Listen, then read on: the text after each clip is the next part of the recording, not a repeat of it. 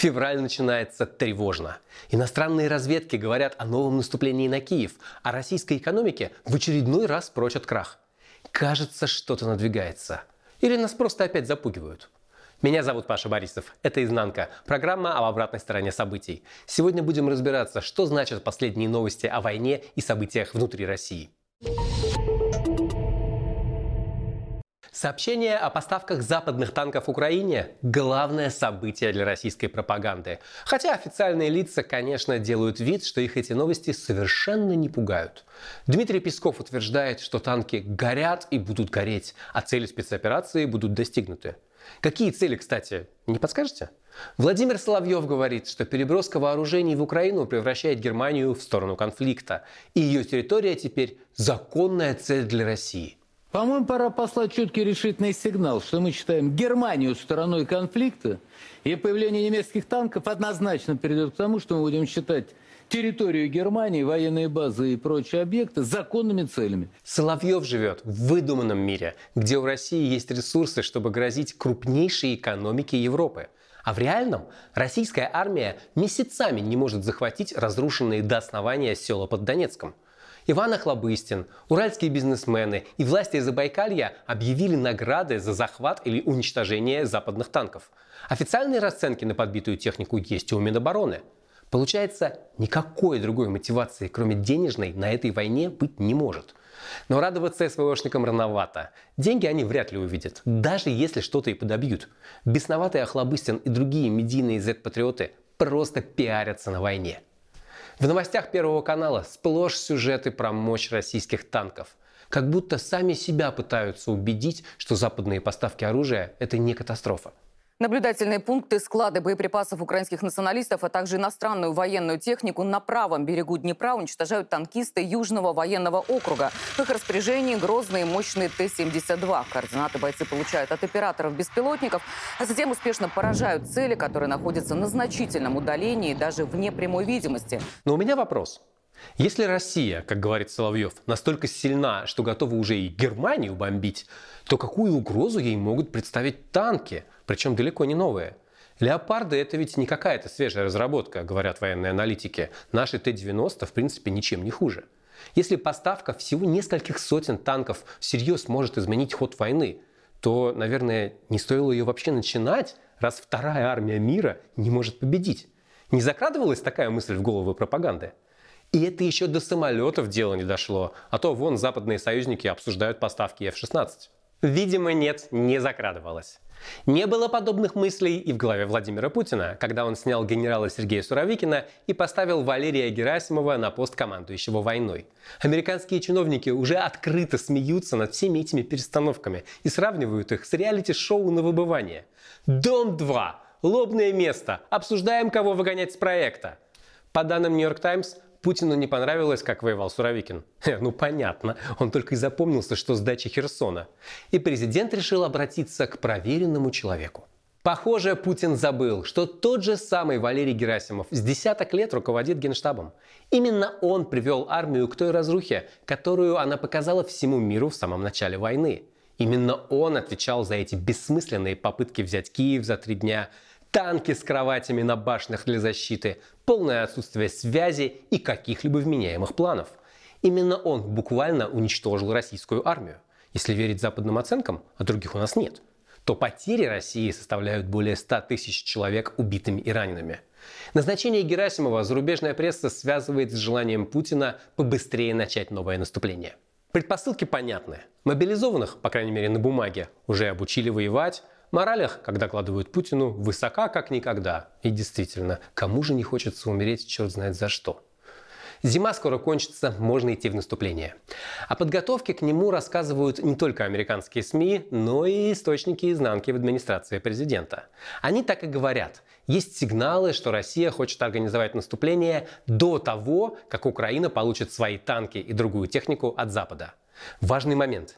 Решение тут принимает все-таки Путин и знает о нем считанное количество приближенных. А мои источники судят по внешним признакам и различным сигналам. Такая теперь у нас политика, другой нет.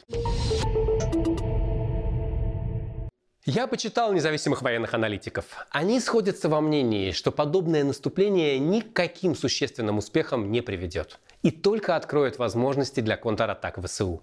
Звучит довольно правдоподобно. Тактика Герасимова победы России не принесла, тактика Суровикина тем более, а пригожинские наемники способны захватывать города только ценой огромных потерь. Оснащение солдат, готовность к бою, тактика и прочие мелочи Путина не волнуют. Он уверен, что россияне спокойно примут все новые и новые жертвы. Проглотят, особенно если насадить атмосферу страха. Именно с грядущим наступлением можно связать усиление слухов о мобилизации. Надо же как-то готовить россиян к новой порции повесток. Будет ли она массовой или нет, зависит от потерь на фронте. Но уж точно о мобилизации не будут объявлять публично. Закон, который Путин отказался приостанавливать, разрешает забирать на фронт сколько угодно человек. Не одной волной, а понемногу, чтобы не вызывать панику. Война до последнего россиянина. Вот буквально. До последнего запуганного россиянина. С устрашением власти справляются на ура. Три года тюрьмы за кружочек в Телеграме. Это, конечно, не массовые репрессии, как в 1937-м. Нет, это точечное запугивание, как было в позднем СССР. Хотя человек всего лишь предложил ввести смертную казнь для росгвардейцев за избиение протестующих. Медведеву вот можно рассуждать о смертной казни, а тебе, простой гражданин, ни в коем случае – Такая же логика у признания «Медузой» нежелательной организацией, чтобы мы с вами боялись даже новости про милого олененка распространять под угрозой штрафа или уголовки. Серьезно. Репост вот этого вот материала теперь запрещен. Это безумие. Но все это разговор о войне. Войной жизнь в России не ограничивается. Хотя, конечно, уже не осталось сфер, в которые она бы не проникла. В первую очередь это касается экономики. Год назад, когда только-только вводились санкции, многие экономисты пророчили России скорый крах. А потом, как это водится, объясняли, почему их прогноз не сбылся. Ситуация более-менее ясна. Страну буквально спасли экономисты Центробанка во главе с Эльвирой Набиулиной. Они вряд ли войну поддерживают и просто делали свою работу. Понятная позиция, как и у сотрудников Яндекса, которые просто пишут код. Только вот потом деньги, вырученные с помощью этих талантов, идут на убийство украинцев и захват чужой земли. А код вычищает из поиска Яндекса оскорбление Путина. И делает это крайне плохо, я проверял. Но и возможности ЦБ тоже не безграничны. Конечно, говорить о крахе экономики рано, но проблем немало. Россия окончательно потеряла премиальный европейский рынок нефти и газа. Доставлять ресурсы в страны Старого Света было довольно дешево. Теперь такого счастья нет. Об этом предупреждали в ЦБ и называли запрет на экспорт нефти и ценовой потолок новым шоком для экономики, только привыкающей жить в режиме санкций.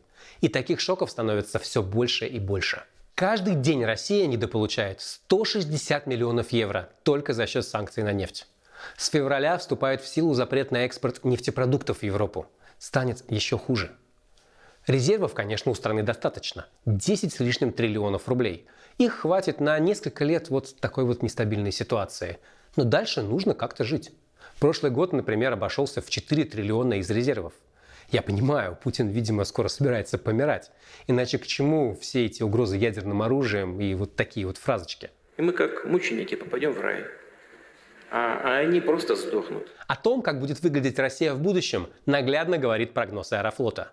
В 2030 году главная авиакомпания страны собирается перевести 65 миллионов пассажиров. Еще два года назад прогноз был в два раза больше – 130 миллионов. К этому же времени Аэрофлот спишет в утиль почти 200 зарубежных самолетов. Ремонтировать их в условиях санкций крайне трудно и дорого. Авиакомпания планирует заместить их российскими – но их тоже нужно откуда-то взять. А у нас в Суперджете почти все компоненты иностранные. Но самое главное, меньше самолетов и рейсов, меньше нефти. Это все совпадает с мировыми тенденциями. По оценке BP, в ближайшее десятилетие потребление нефти будет расти меньше, чем на процент в год. А к 2050 году на нефть и газ придется лишь 20% от всего потребления энергоресурсов против текущих 80%. И война в Украине только ускоряет отказ западных стран от нефти и газа. Основными покупателями российских энергоресурсов станут Индия и Китай. То есть Россия, если ничего не изменится, просто станет не слишком богатым сырьевым придатком этих стран. А они и так покупают российскую нефть со скидкой и крутят Москвой как хотят. Так себе перспектива. Россия много лет пыталась слезть с нефтяной иглы. Помните, нанотехнологии, модернизация и новая силиконовая долина в Сколково. Модернизация, модернизация, модернизация, модернизация к инновациям. В модернизацию, в инновации. Следующая модернизация и модернизация. Дмитрий Анатольевич, наверное, помнит. И как вспоминает, так сразу идет строчить очередной пост о проклятом Западе. Неплохой перспективой была IT-индустрия. И где она теперь вся? В Ереване и Тбилиси? А самое главное, что Россия сама не понимает, что с ней происходит. В начале войны, чтобы враг не узнал, как у нас дела, засекретили огромное количество статистики. То есть мы, конечно, видим, что Россия неплохо переживает кризис. Но вот как на самом деле идут дела, загадка вообще для всех. Какую-то статистику в правительстве знают, но просто не публикуют. А вот с бизнесом сложнее. Компаниям под санкциями разрешили не раскрывать свою отчетность. И это поистине черный ящик. Что происходит у них внутри, не знает никто. Может и нет «Газпрома» уже, а мы не в курсе. Непонятно, что у компаний с импортом и экспортом, с налогами и многими другими показателями. В ЦБ говорят, что в такой обстановке секретности мы инвестиций не дождемся. Люди с деньгами не дураки, а биржа не казино. Роман Абрамович вон в Россию больше не вкладывается. Он, по слухам, решил доход от продажи Челси перечислить Украине – и что характерно, никто его за помощь Киеву не судит и иностранным агентам не признает. Все это похоже на закат Советского Союза. Тогда обрушились цены на нефть, но ключевой проблемой стало не это, а крах плановой экономики.